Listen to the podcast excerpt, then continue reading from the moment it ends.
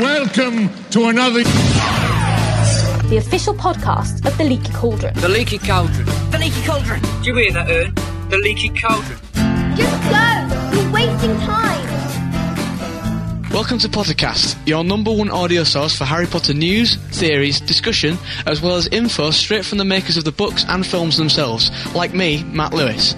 I play Neville Longbottom in the Harry Potter films, and I'm very happy to be here helping introduce your hosts, the Pottercast trio, Melissa, John, and Sue.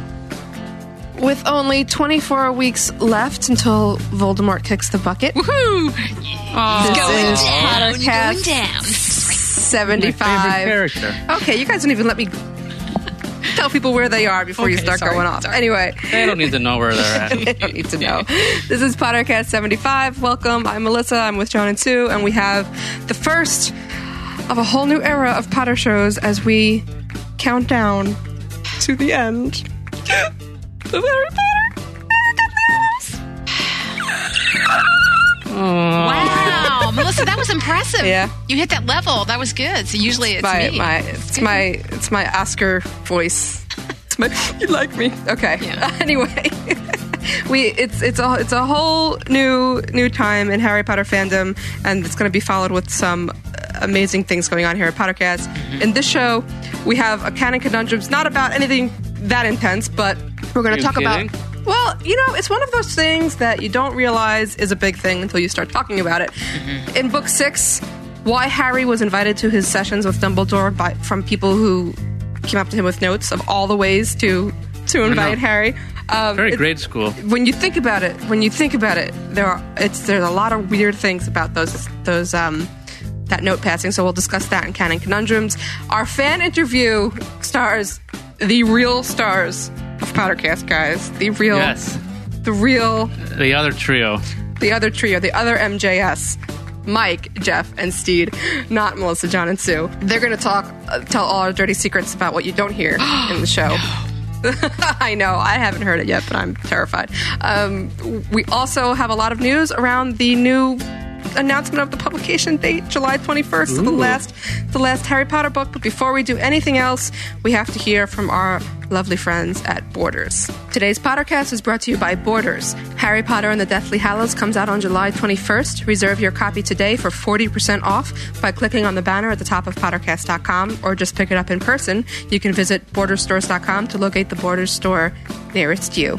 Ooh. Time for bookstore planning, guys. oh man, Where are you going to be July 21st? hmm I don't. I'm thinking I'm gonna get my uh, book at Food Town. what? Actually, All right. Anyway, um, don't forget, vote for us at Podcast Alley. Also, vote for us on or do the dig digg.com thing. Um, it's the new thing. There's a link in the show notes.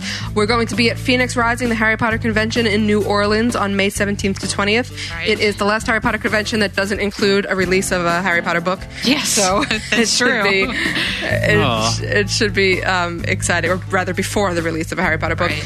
Um, the, our live podcast is May 17th. You can go to thephoenixrises.org to register. If you register, you automatically get a ticket to the to the podcast. Um, and that is about it for the moment. So why don't we go to Sue and have her do some news? oh, come back and discuss Sue it. does news. Well, it's hard to imagine a bigger piece of information than the following. Author J.K. Rowling has announced that Harry Potter and the Deathly Hallows will be released on July 21st, 2007. According to press releases from both the US and UK publishers, the novel will be released in English speaking countries everywhere at midnight on July 21st. This is, in fact, eight days after the film Harry Potter and the Order of the Phoenix is due to be released, so this will make for an interesting and exciting summer for Potter fans everywhere, to say the least. Scholastic has announced that Mary GrandPré will be back to do the illustrations for this new book, and there will also be a deluxe edition available as well. The UK publishers Bloomsbury announced that there will be both an adult and children's edition of the book released on July 21st, along with a special gift edition, and for the first time, the audiobook, narrated by Stephen Fry, will be released that very same day as well. With the announcement, many of the retailers, of course, began accepting pre orders for the book, and the demand pushed the book to the top of the bestseller charts for Amazon.com, with sales up over 500% compared to the last time with the first week pre orders for Half Blood Prince. Wow. Well, we have a fun related story for you about how Joe finished the novel. Workers at the Balmoral Hotel in Edinburgh, Scotland found a statue with the words written on it. J.K. Rowling finished writing Harry Potter and the Deathly Hallows in this room, 652, on January 11th, 2007. This has been confirmed to Leaky as being true. It's true. Cool. And you can see a photo of this inscription on our galleries. The book has since been turned into the publishers, and Joe is editing the book. Well, as if this weren't enough, there was a bit of a firestorm over some revealing and stunning new photos of actor Dan Radcliffe promoting his upcoming appearance in the play Equus later this month. Dan has since given a brand new interview where he talks about these photos and he said he is comfortable with the nudity in this play as it is essential to this very dark drama about a disturbed young man. You can see these photos as well as read all of Dan's candid and interesting comments regarding the photos and much more on our website. Finally, the Wizarding Rock community has come together under the leadership of Harry and the Potters to launch a Wizard EP of the Month Club, where with your paid membership you will get 12 exclusive CDs featuring music from some of the great Wizard rock groups out there, as well as help provide books to those most in need. All proceeds from this event will benefit charity, and for more, you can click on our website. Speaking of the Leaky Cauldron, we do have complete coverage of all things Harry Potter and the Deathly Hallows, including a new countdown clock and much more, so be sure to click on leakynews.com. And we will have all the news and information regarding what will surely be an amazing next six months for Harry Potter fans, you can bet. Well, that will do it for this week, and back to the show we go. Well, really, there's really no other news worth discussing than, just- than July 21st, 2007. It, it is just amazing. I mean, when we got that release date, I just, you know, you think, oh, okay, here's a number. And then you start looking at the calendar, and then you realize it's only a matter of weeks. Like you said, 24 weeks. And you're like, holy 24 weeks. smokes, here it comes. It's 24 real. weeks. Whoa. So now a lot of people have been talking about how close this is to the movie. July 13th, 2007, the Harry mm-hmm. Potter and the Order of the Phoenix film comes out, which by the way, speaking of time, if you are at all curious how much longer there's going to be before this book and this film Yeah. at any given time of any given day, you just go to Leaky and pick one of three countdowns we've got going on the main page. Um, you can have a countdown for your film, you can have a countdown for your book, or you can have a countdown dun, da, da, da, for both of them at once. It's lovely, I gotta say. What the hell, guys? I, I just, I, you know, I don't know what. There's- It's, it's just, you know, I mean, it's hard for me to respond sometimes when I keep thinking about all these numbers and and it's coming, and I just, you know, I think it's. I, I was talking to a lot of people about this, and they just had that the word bittersweet. You know, the reaction was. Mm-hmm. You go, you're excited to know that it's here, but at the same time, you're still not. And I still think, for me, I'm still, I, I don't know if I've processed it yet. I don't know. Does that sound goofy? I don't know. No, I, I hadn't I- really processed it for a little bit until I started looking at um, the actual, you know, counting down on the, to the day Yeah. on our handy dandy countdowns on Leaky. Which is brilliant, Yeah. John. Wonderful. and thought, oh well. And I, I looked at it and I and uh, I got to the part in the script where it says, "What do you want to uh, um, say when it happens?" And I'm like, "Oh my gosh, what's going to happen when it happens?" And then, oh, really start start to think about it. And I hadn't thought about it really up until that moment. It was very strange. What um, what does happen? so what does it say? Don't well, don't tell us. That's a big secret. It's a big secret. When the day when the day be arrives, the picture. countdown will change. Oh, Yeah. jeez.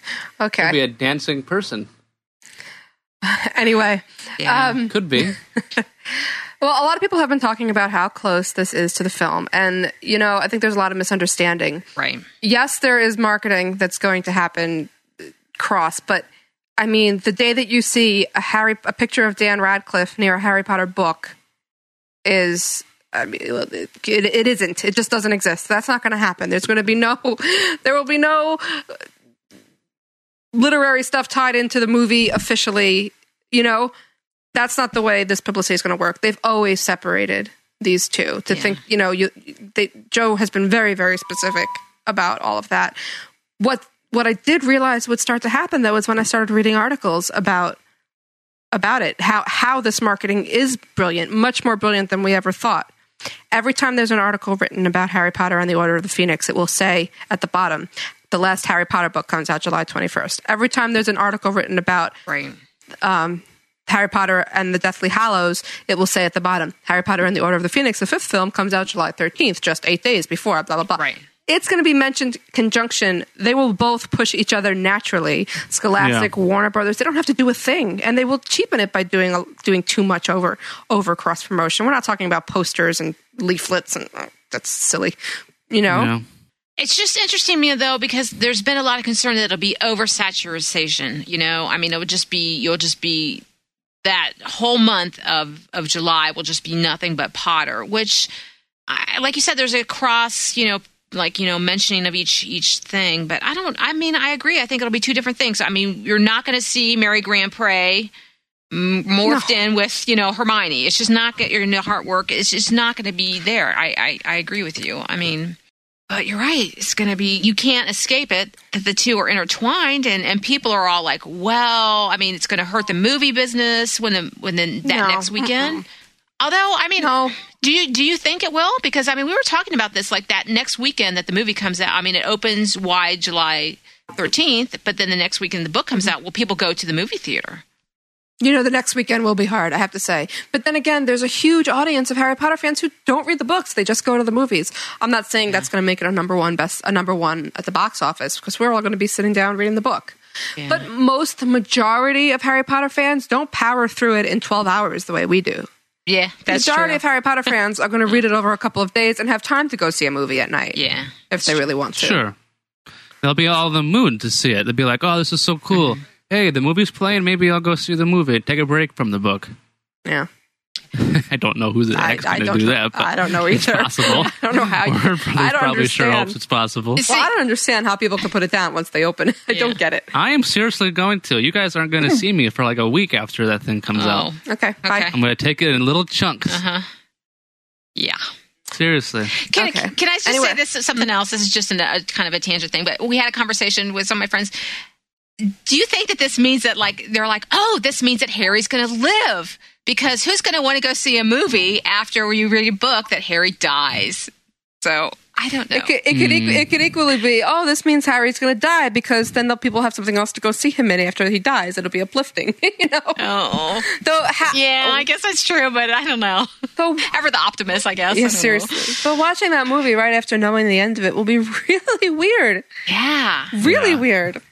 Because Well, we'll- reading every other book and every other movie after reading book seven is going to be a whole new experience. yeah. Oh, Especially as far as Snape's concerned, you're going to re- going to question every little acting from Alan Rickman, who apparently knew about all of this, and you're going to just read the character differently in all the other books. And book one will be a whole different experience. well, that Book brings three, us that brings us to the natural question that we've been getting all the time. A lot of people seem to seem to assume that the end of books that book seven comes in, coming out means the end of Pottercast. Huh? What? Oh well, I haven't really seen no reason I've why s- we should keep doing podcasts. Okay, okay, John. Yeah. Are you kidding? After book seven comes out, there's a whole world of things to go back over, back over and discuss to discuss discover what hasn't been answered, discover all the, the questions we do have remaining. I mean, there's there's so much Potter left. Not to mention two more movies. So we are around, guys. Leaky will be open. Pottercast will be going. Don't worry. Yes, don't panic. Because we have gotten some emails and people are already panicked, and it's not. We're not.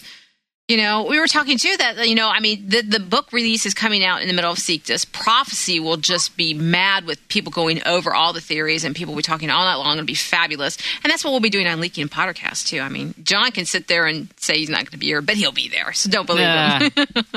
I'm I'm under contract. Yeah. I can't go Yeah. anywhere. yeah.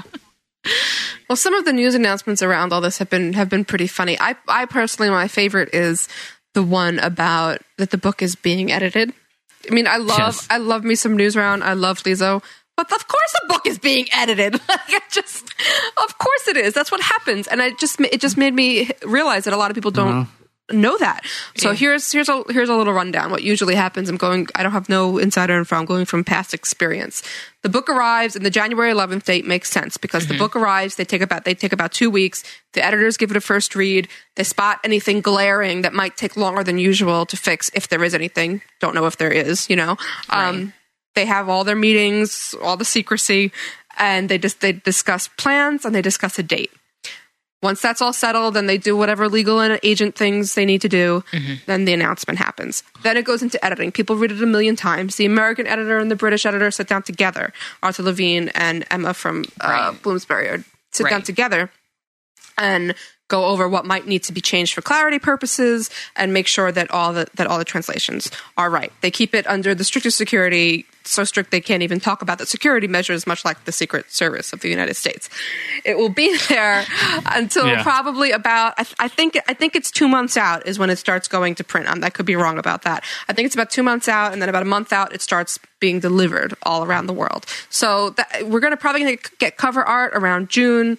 That's what. That's when we got it for Half Blood Prince. Right. Though for though for Order of the Phoenix, we got it in April, and it was a June release date. So one to two months before the book comes out, we'll be getting cover art. And in the meantime, the only updates that about the book that we should believe are if they came from J.K. Rowling's mouth or they're on her website. That's Or the leaky cauldron. the leaky Cauldron. Yeah. Um, Except for one day a year.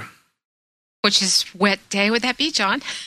Hmm. I do not know, but June it 11th. could possibly be coming up. Yes, in a few months. But but that was a good rundown. That was a really good rundown for people who don't understand the process that is happening, and I think that was really important Well, for people to, you to know- understand that. You know that and it's been it's been publicly reported before, so that's, there's nothing covert about about all this. The Daily News did an article about um, about how the, the book is kept is kept in a room they call the Chamber of Secrets, and you know Yeah. um, that was all in, in newspapers last time around. They really, I mean, there's no bigger security, um, and that that's what makes me wonder about when she signed that bust in the hotel. hotel. Oh, th- we should tell people that is my that is my personal my favorite story that we had this last week. I mean, besides from the release, is that Joe uh, was in what wrote the book at a hotel called the Balmoral Hotel in Edinburgh, and she apparently signed a bus, which we've just now found out that is is Hermes a statue, and she wrote J.K. Rowling finished Harry Potter and the Deathly Hallows in room so and so on January 11th, which I think is cool. Rockstar, you go, Joe. I think it's awesome. Thank you. Is that God. going to go up on eBay anytime soon? No, it is not going up. The hotel is not making the room into like a big shrine either. And Why not? Can you imagine? I mean, it would be like you know, Yeah, I know. What hotel is this? Are they going to increase the rates for that room? gorgeous. This hotel is Yeah, it's a beautiful beautiful. hotel. Yeah. Well, you figure Joe's there for God's sakes. I mean, who can afford to go there? Joe and Trump, Gates, and like the Queen or something. That's that's, that's a very small Well, you club. know, But um, you know, talking about that hotel. Look, look how far she's come. I mean, she she wrote as yeah, a single mom and struggling in these cafes and. Look where she finished writing it in this elegant, beautiful, majestic place, and I think that's Yeah. just I mean, she used to run around with Jessica in the in in the stroller, waiting for her to fall asleep so that she can go into a cafe and write as much as mm-hmm. possible, but while buying as little as possible so that she could stay in the cafe. Like that was her life back then, and just and that and that was Harry's beginnings on a train where nobody cared that she was sitting there having the revelation that would make her a billionaire. No, where nobody Right. cared. And now people want to know exactly where she finished. And if Harry died, Harry might die, have died in that room. You know what I mean? Like there's it's it's a huge it's huge. It's a moment in literary history. The, the- how far she's come. It is, and I thought it was, it was really. I just thought it was really befitting. Actually, I mean, that's that's great. That you know, look at she's done. So good. Cheers to you, Joe. That just was Cheers. butterbeer. Cheers, Cheers. John. You need to Mm, yeah, butterbeer. Just a little. The other thing about the announcement, Uh-huh. guys, is um this was a very weird announcement from Joe. Uh, I yeah, have to say. right. Yeah. No games, no secret room, nothing. Just a little thing on her site. No warning like last time, nothing. And I have to say, uh, uh, Spidey senses are tingling. Something else is coming. Hmm. Hmm. Something's coming. I think there's an announcement coming about the plans for the release. That's my personal, Possibly. because this was too quiet of her. There isn't even an emotional note in there, and we know that she's very emotional about the end of this Sure. series. Can you imagine what? I mean, I know everyone's all like instantly said, "Oh, we're going to go straight to Edinburgh," and Well, that's where she was for the last two Right. releases. Maybe you know that's where she's written it. It, it, it very bored well. of it. Yeah. I don't want to be in Edinburgh anymore. Get me out of here. I want to go somewhere else, like Iceland. do you think Joe's going to go? Wouldn't that be awesome? It'd be What if, green like, there. What if book seven was like set in like a really Arctic area where like the Horcrux it could be? Iceland is green, She you know. could release it in Greenland where it's icy. ah, there you go. Ooh, I'm kind of smart. Look at you. Iceland's cooler than Greenland, though. I gotta say. Sorry, all you Greenlanders that are listening. The, all three of them hate you. Okay. Yes. They're all hu- huddled up in that one But, house that but has the going internet back to that connection. announcement, don't you? guys, Oh, go don't you? ahead. Yeah. But don't you feel like it's unfinished? Don't you feel like this is not done? Yeah. Mm, maybe light Lightmaker uh, fell asleep uh, with the ball on the job, drop the ball. Well, I mean, you know. I'm always hopeful though. That, I mean, because we we still do have that third wombat. Maybe there's something coming at the end of the wombat. You know, maybe we'll see those soon because she said, you know, another one's coming. So Just this is Yeah. was so quiet. I'm I'm almost I would bet things on it. There's something coming. yeah, for certainly. For certainly. Maybe she'll say that was a big joke. It's coming out in 2009. she could come No. come come do a thing on Pottercast with us. That'd be rocking. Come out, hang out with us. That's Nah. probably what she's waiting on. Actually, Yeah, the invite. Oh yeah, we forgot Yeah. to put that in the mail.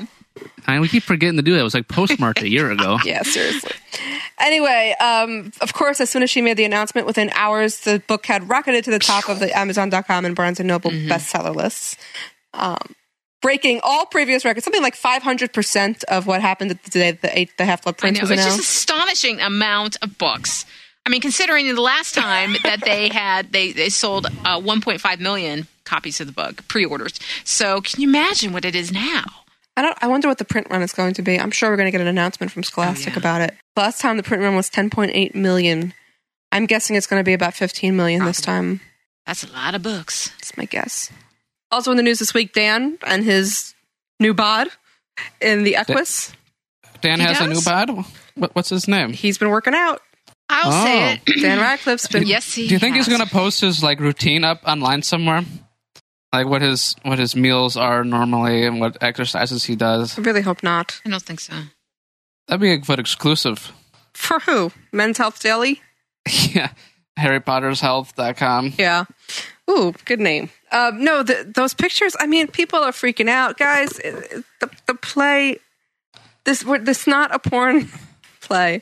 Uh, We, Well, we've we- discussed this in and out. Equus is uh, when you when you see it, you're going to understand. Equus is Most of them won't see it. that, but they're going to hear reports from people who do, and Yes. it is a very intense psychological drama. It is impossible, like Dan says, to do it without going full bore at it, doing the whole. Because it's there's a I hate to even call it, but it's a climactic scene, very important scene about what a sexual incident did, did to this child. So it's so important. It's beyond important. It is the play. He couldn't have done this play justice without without doing this. But you know what? I give Dan a lot of credit. I mean, he we saw a new interview with him recently, and he was very candid about this. uh, You know, and the and the the poses, his being nude doesn't uh, doesn't uh, bother him. He's comfortable with it now. Um, and I give him a lot of credit for that. I mean, it, and people are like, um, "Oh, this is not our Harry." You know, how could he do this? Well, he's also an actor. It he's isn't. an actor. Don't forget that. Yeah. And these are just choices he's doing with his career. And and while we always have him as Harry Potter, he can certainly do this. And we, you know, I support him, and I think what he did is great, and more power to him. So go for it. Sure. Though it is going to be a little strange after this, seeing him chastely kiss a girl in Harry Potter Five. Yeah, you know what I mean? true. But then again, it will be, you know, if he could pull that off, that just means that he's that much more of an actor. And I think For he's real. smart because he's he's he- heading into very dangerous territory, doing all these films, having the Mark Hamill syndrome Right. occur. Right. You know, to really, he's really, not going to be a Mark Hamill. I Hamill. don't think so either. Because he's doing things like Right. this, he won't be. You know, but mm-hmm. I will say those photos were very well done, and I, you know, I can understand why, as a parent, you know, maybe you would he- hesitate to, to look at them, but because they were, you know, but they're just really well done. So good for him. Well, some of the reports you're going to hear about that play will most mm, almost positively come directly from here, directly from Pottercast. Podcast. The three the three of us are are trying to head over there at the end of the month. John and I are definitely booked. We're still waiting to hear if Sue can go. Everybody send your good wishes that Sue can go. Please. And um, Cross your fingers, twist your toes. Yeah, we're gonna try and get over there and, and see it and see a bunch of the theater that all our that all our Yes. Harry Potter stars are in. Maggie Smith is in a show that we're gonna miss that. Fiona Shaw Aw. is in a show. Jason Isaacs is in a, is in a show. he is? So we're gonna try and do I a lot of a big theater going. Ah, Sue. So yeah, lots more Dan coverage, I suppose. And it'll be my first trip to the theater. To the theater in the Yuck. Very excited. The theaters in the Yuck, the, the old, uh, the old West End. Let's go. Let's go on and hear this this fan interview that I'm I'm I'm sort of terrified of of the editors, the podcast editors, Yeah. talking about Oh yes. what they do here and all the things that hit the cutting room floor. I hope they don't release too many of our secrets. you know, we really should have made them sign that confidentiality agreement. We just sort of Yes. forgot. How we put everything through an auto tuner to harmonize our voices That's together. right. Oh yeah. Okay. All right. Sorry. Because we sound so gorgeous. Then our canon conundrums about what was up with all those people handing Harry notes and half blood. what was up with all the kids doing the things? We'll see you after. All right. Bye bye.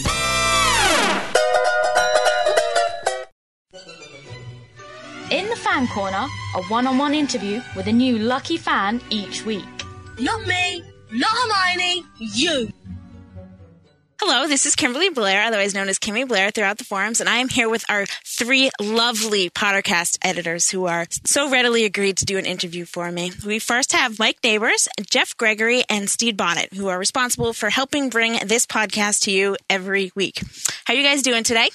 Pretty good. I'm good. Doing good. Good to hear. Now, um, you guys see a lot of the, well, not see, obviously, but hear a lot of the behind the scenes stuff. I don't know if you guys want to share some of your favorite experiences that you've had in Pottercast. Mike, do you want to start off? Well, in general, my favorite parts are the wrap up segments. Those those segments are generally looser than some of the other things that we have to do. And we don't really have to worry that much about things being off topic because the entire segment is usually off topic.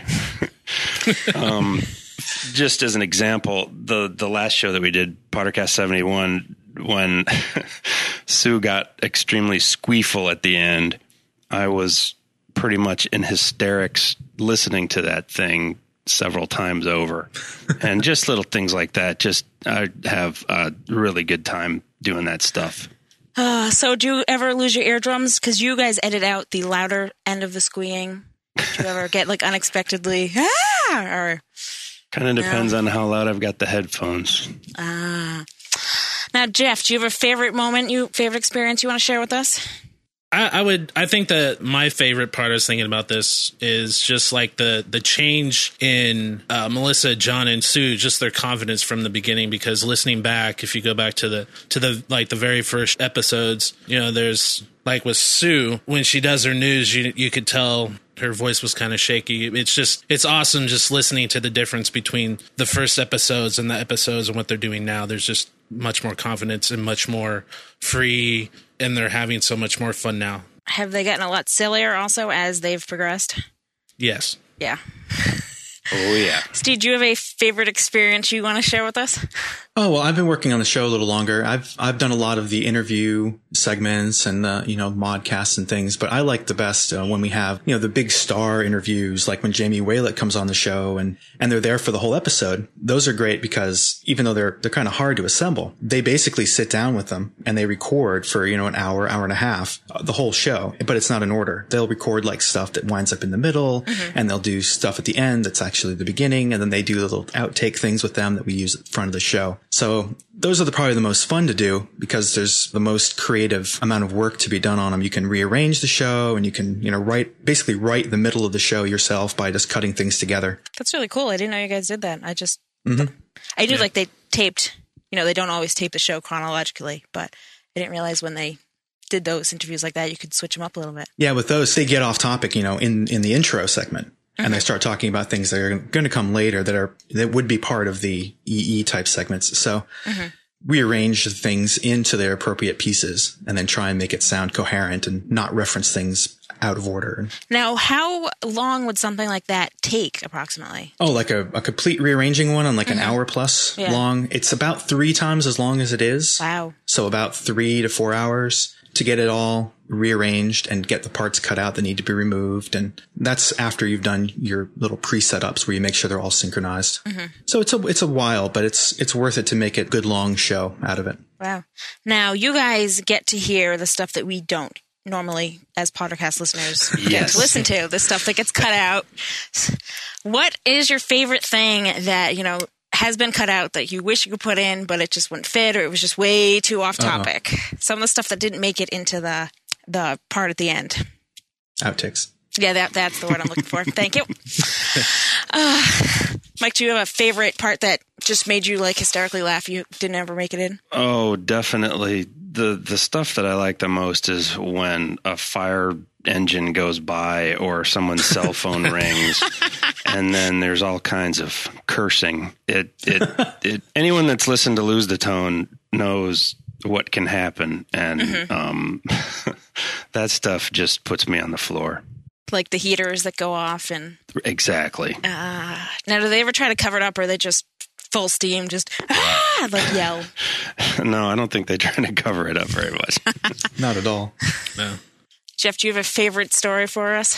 Basically yeah just the same type of stuff that it happens every week there's always something like that that you know melissa's phone's always going off like every other week pretty much a lot of that stuff ends up in the outtakes the stuff that we can put in there's a lot of there's a few times when john will get a little inappropriate that we can't put in there. Oh, we can't no. even put it in the outtakes either so That would never happen.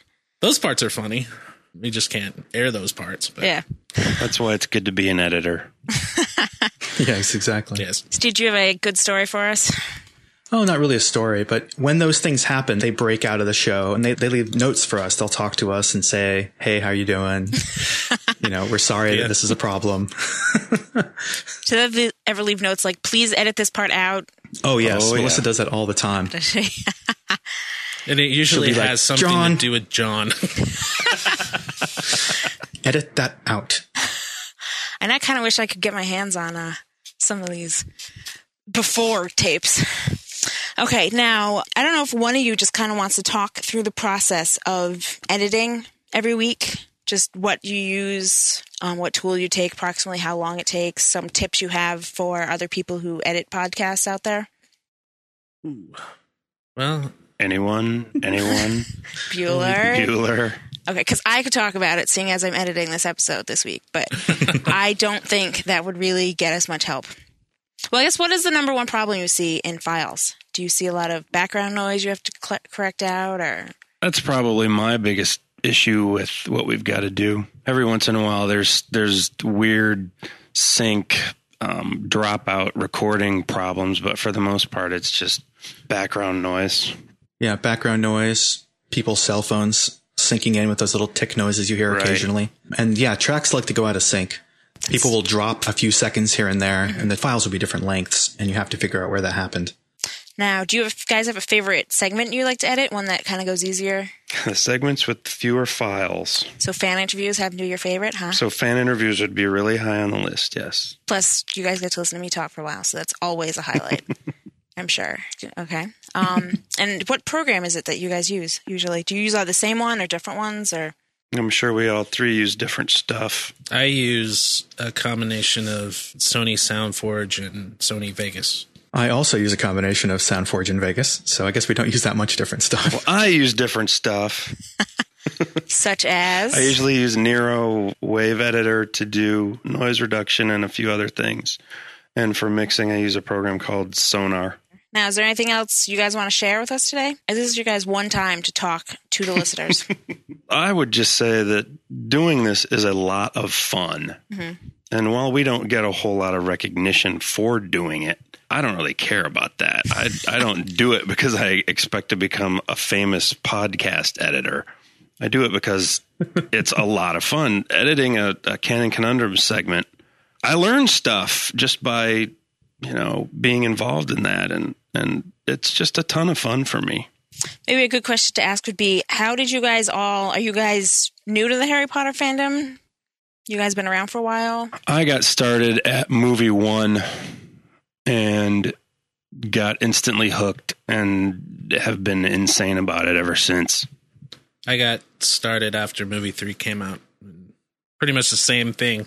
Been crazy since then. So Yeah, I was a I was a movie fan from the beginning, but I didn't really start reading the books until just before the POA movie came out, and then I read all of them all at once. Now, did you guys brag about how you are podcast editors, podcast editors to your friends? Oh, of course. Most of them have no concept of what that means. exactly. What's a podcast? Now, do any of you guys have like technical jobs where you kind of use this stuff at work, or is this just stuff you do on the side for fun? I do a lot of this at work since I work with kids and I do a lot of theater tech stuff. There's a, a lot of times through the year that I have to edit songs together, put sound effects together. So I do a lot of that at work. I don't do that at work anymore, although I used to work in radio and I used to be a production person making commercials and as a DJ, but I just do this for fun at this point.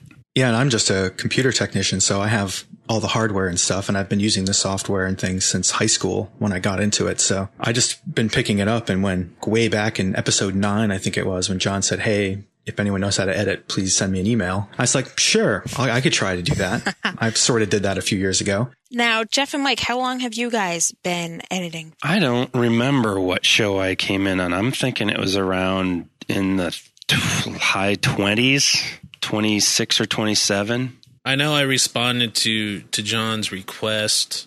I don't know, 16, 17, 18, someplace in there. Wow. Okay. Any last thoughts you guys have? Any other notes you got, Jeff, on your piece of paper? Other than how much you love Chloe? No. No. Well, that's right. We're supposed to say that, aren't we? Chloe is awesome. Chloe rocks. She keeps us in line. I wouldn't know what to do if she wasn't around. Did she send that to you? To- Yes, my phone wouldn't ring half as much. Nor would mine. Mine too. Uh, okay. Well, thank you for joining us. Once again, this is Kimmy Blair, and I'm here with Mike Neighbors, Jeff Gregory, and Steve Bonnet, our three podcast editors. Bye, guys. Well, thanks. Bye. Bye. Bye. Can't wait to hear what you edit this to. Talk to you later. Bye. Bye. Cheers.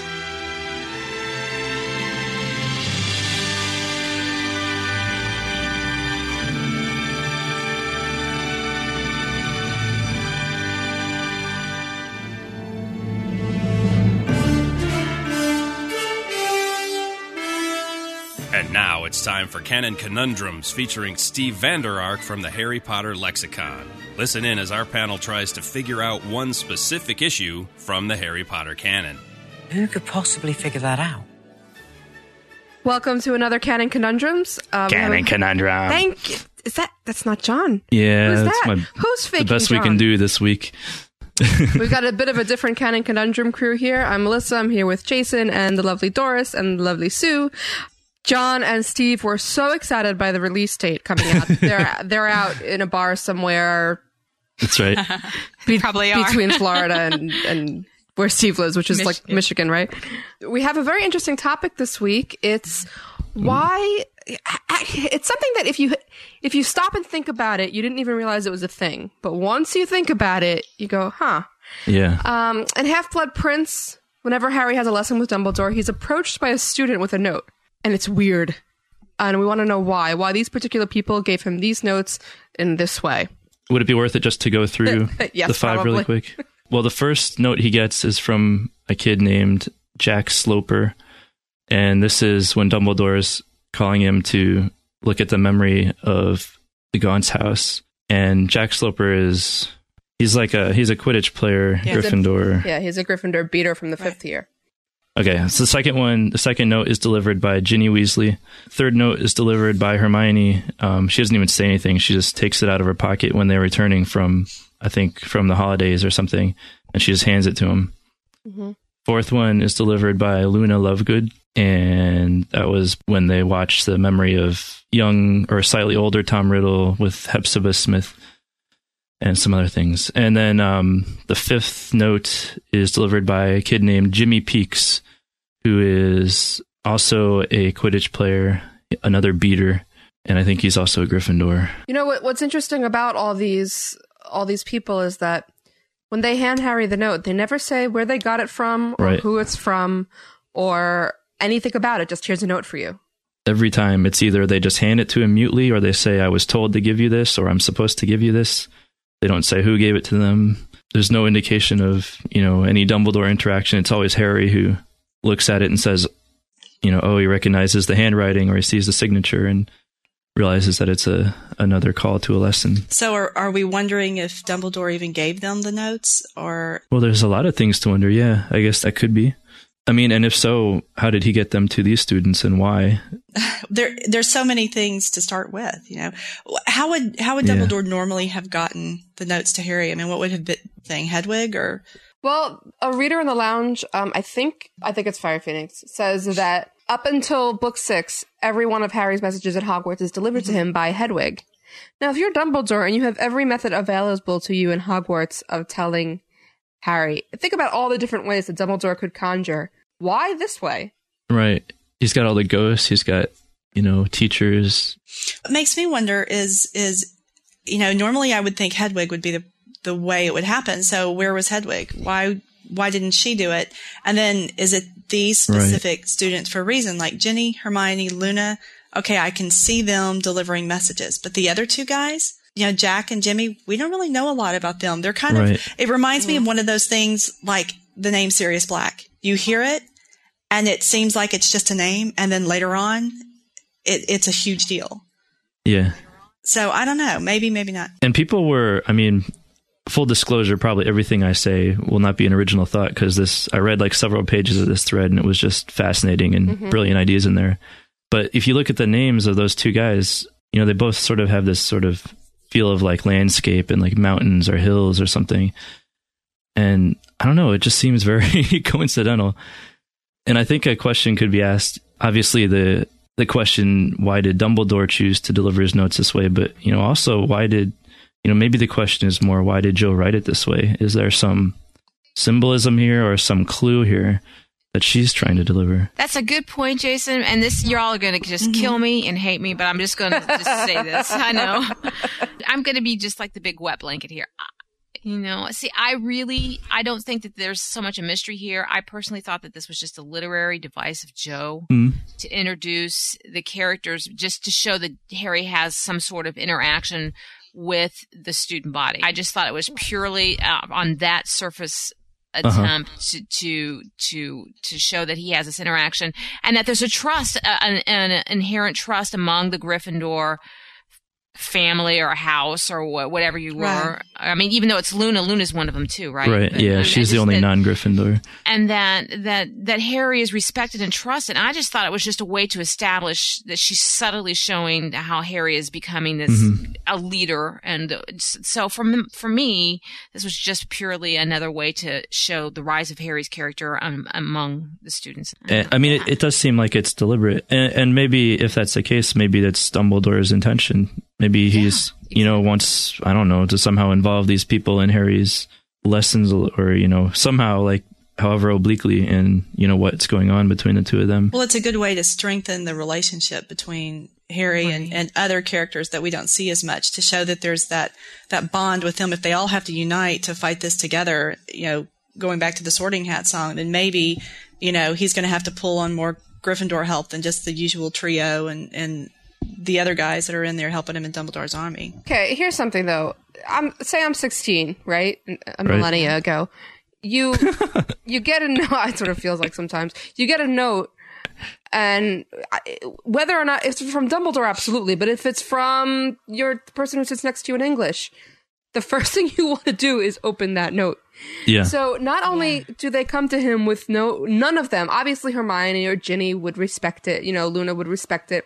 Jack Sloper and Jimmy Peaks, maybe not. So they Yeah. come, they come to him with no knowledge of what's apparently no knowledge of what's in it, no knowledge of who gave it to him, whether Dumbledore or whether it just appeared in their bed. I think they're under a spell. Hmm. I think it's like a contract. It does kind of have that feel about it. There's, it just seems too fishy. Like, why none of them say Dumbledore told me to give you this, or say what how they got it. It's weird. I think you might be right. Dumbledore But could wave a wa- exactly like Dumbledore could wave a wand and have the note appear in Harry's bag. There's no Yeah. reason to have these intermediaries. Well, but you know, we're we're so, we just we don't know where Dumbledore is when he gives these notes. I mean, you were talking about where, Yeah. where Hedwig was, so I mean, he wouldn't send her if he's just upstairs in his office, would he? I mean, do they normally send owls swooping all the time, or they just come at mail time, right? Did Hagrid send Harry an owl a note by owl one time? Yeah, but he When- lives across the grounds. That's true. you know. but yeah, no, it's a good point, Sue. You know. I don't know. Yeah, I mean, we don't know if Dumbledore is in Hogwarts at the time, or Right. you know, if he's. I don't. Because he was out out and about on the Horcrux hunt. I- and McGonagall couldn't have given it to him, right? Because she didn't know a lot about what was going on, right? Is that right?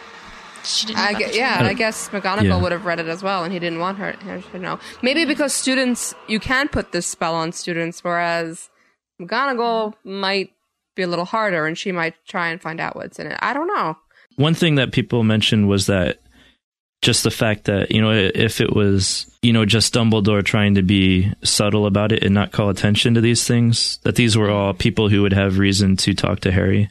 It doesn't really address the fact that they're kind of weird about it and don't talk about where they got the note. But, you know, just the, the fact of why these five, you know, maybe Yeah, it's better to than, avoid suspicion, so than Dumbledore watching. coming up and handing it to him or something. That's true. Yeah, exactly. Well, let's look at what what lesson was what. Jack Sloper gave him the note that resulted in the lesson uh, that was going back to the memory of the Gaunt's house. It was Mhm. about the ring. Ginny gave him the note, interestingly, about the lesson that involved the diary. Right. Um, Hermione gave him the note that was the lesson that involved the locket. It's the first mention of Horcruxes.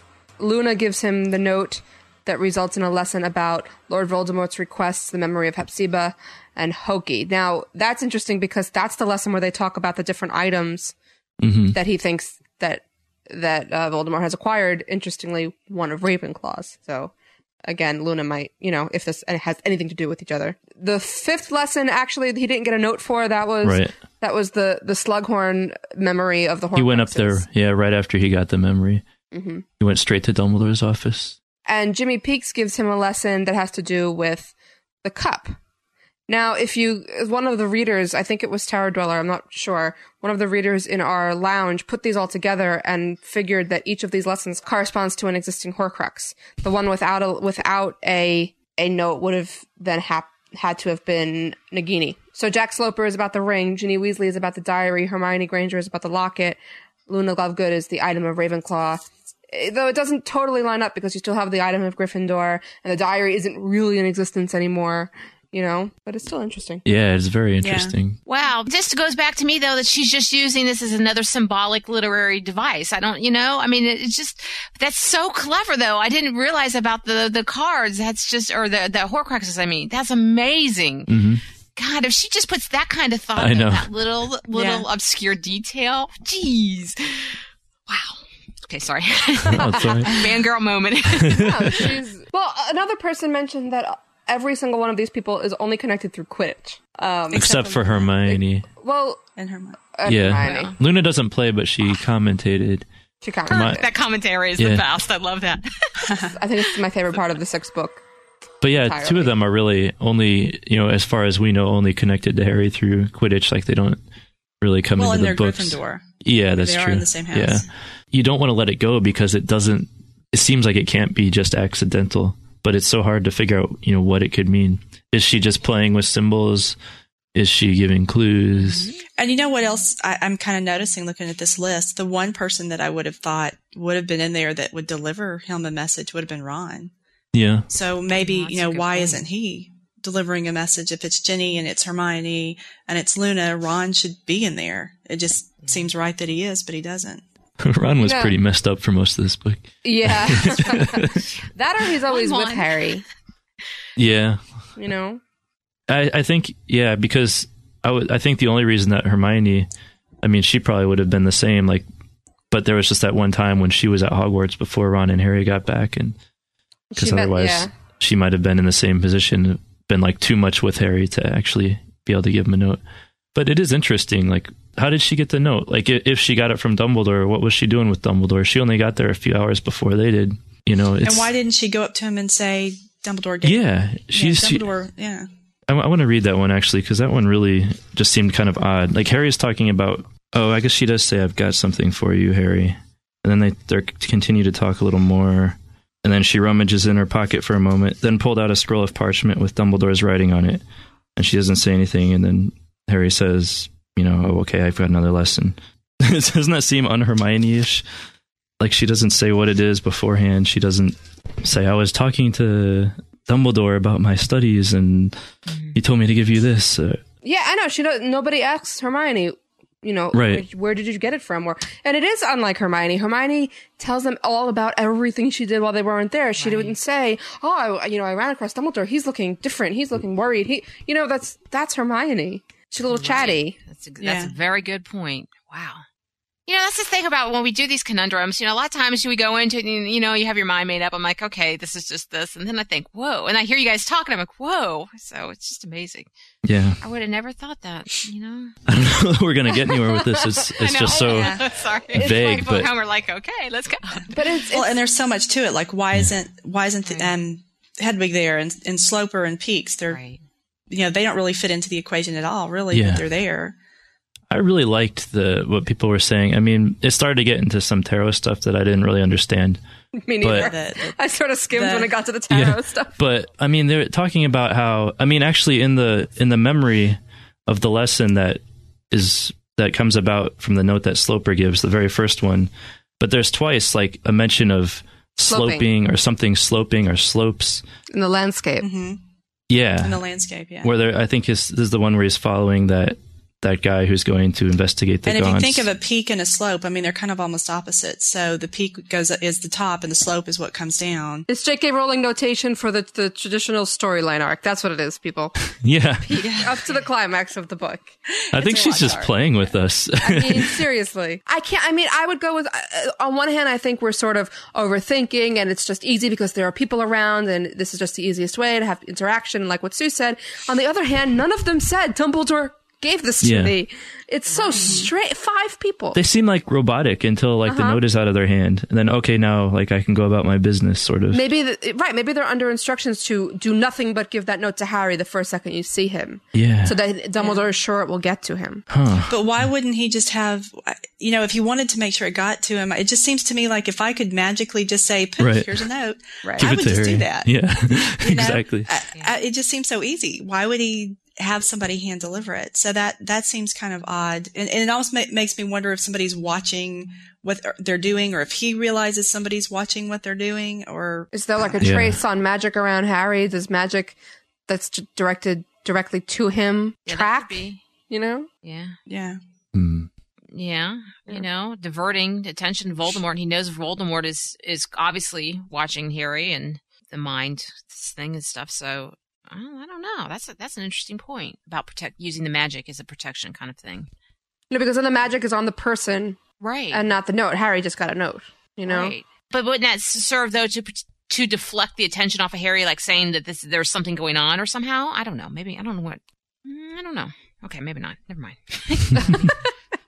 I guess Sue. Sometimes you just sort of like talk yourself out of your thought. It's so it's I do. adorable. it goes around in the circle.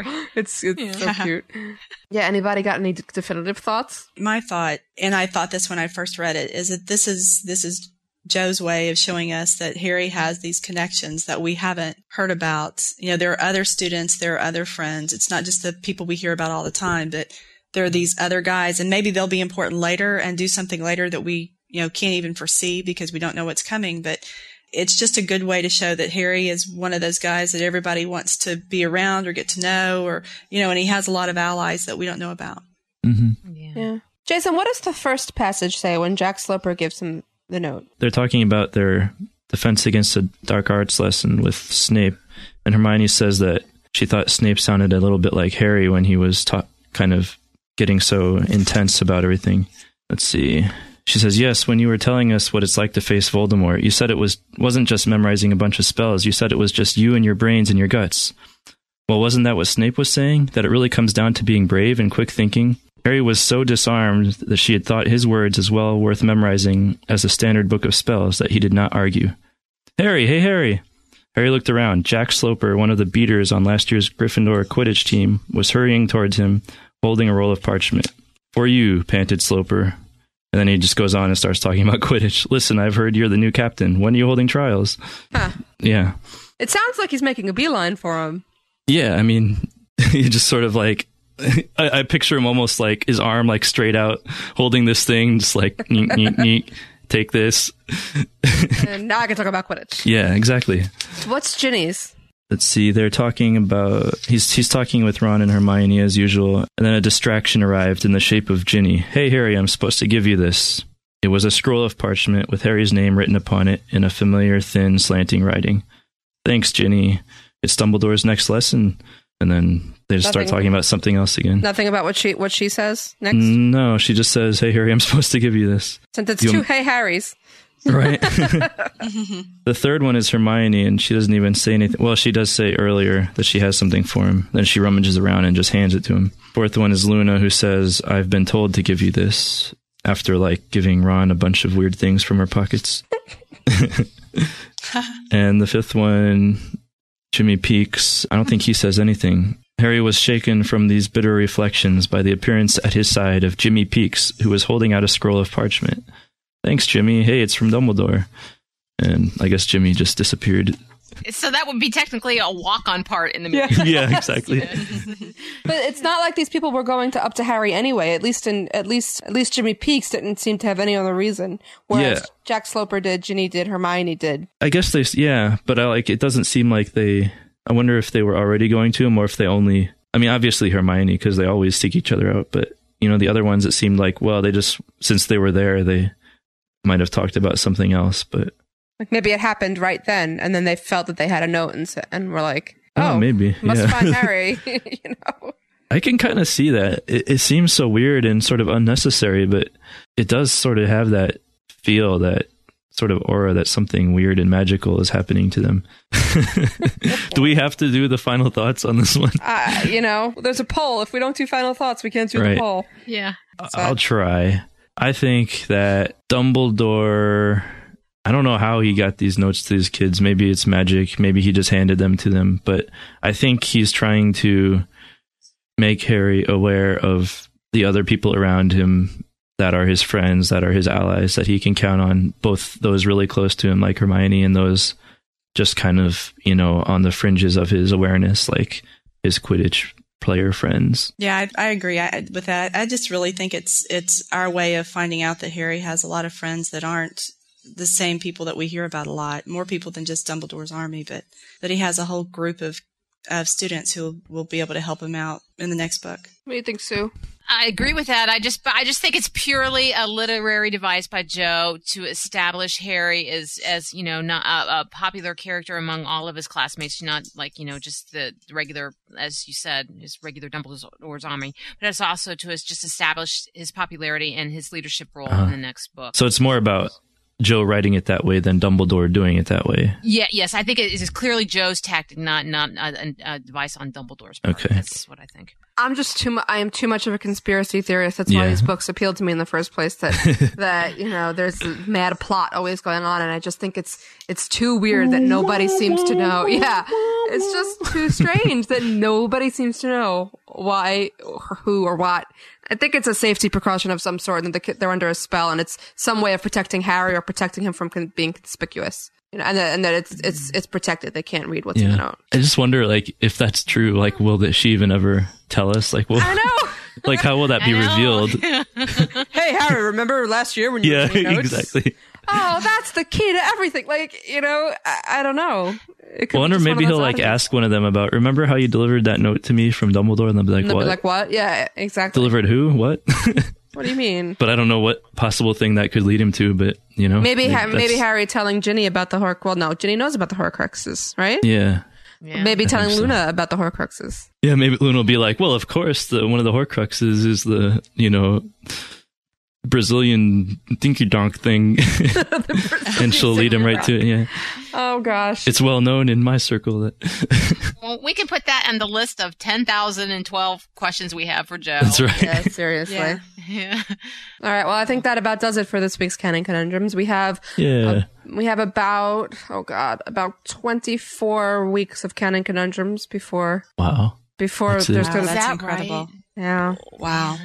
I know. I can't take it. Mm. anyway, what, what will we do with canon conundrums after the book comes out? I think there'll still be conundrums to talk about. We just won't Yeah. be, ever be promised an answer. Right. Ever. Yeah.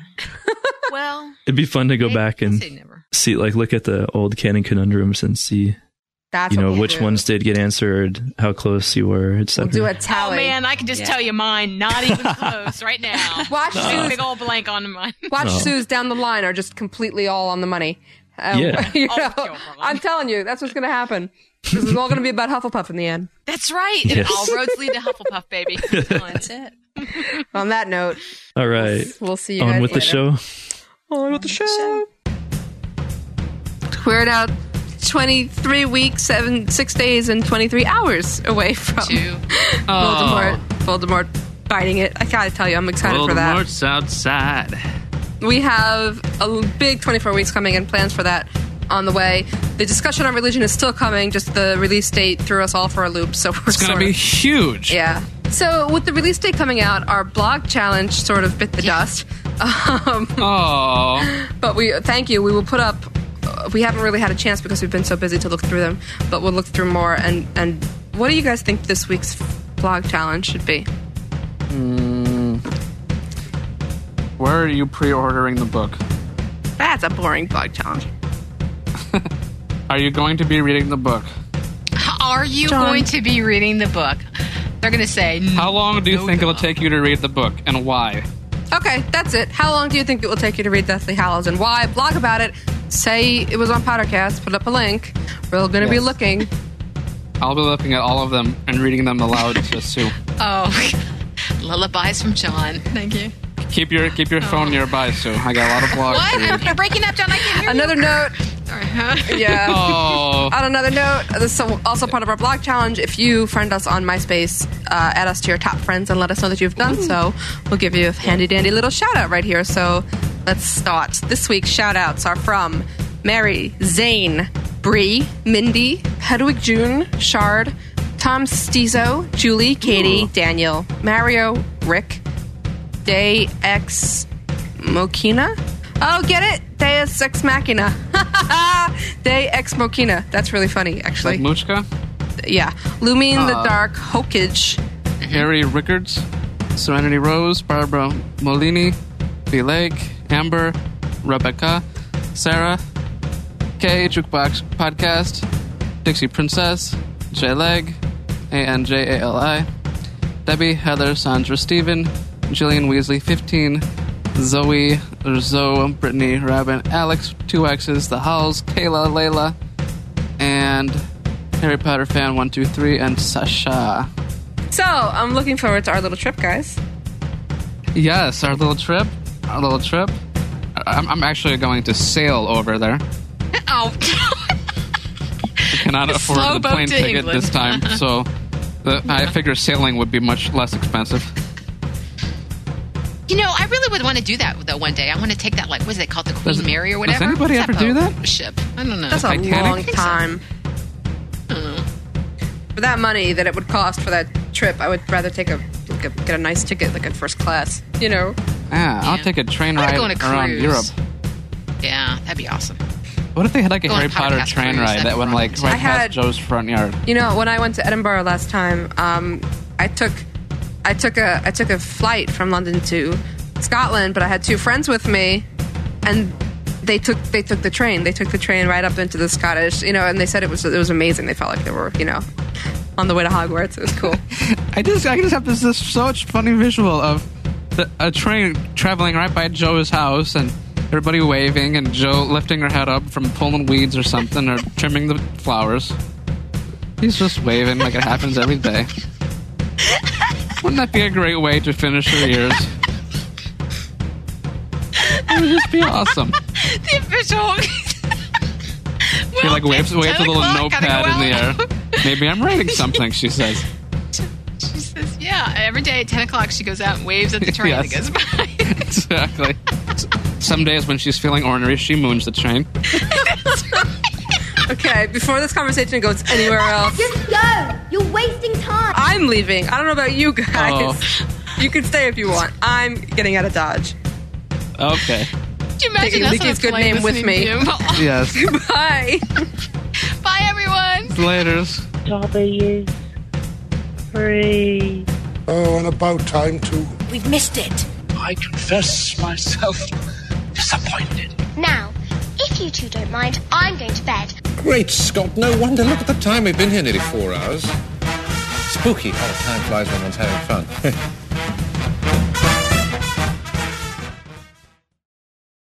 So you can't call it the uck though when you go over there. You can't say I'm in the uck.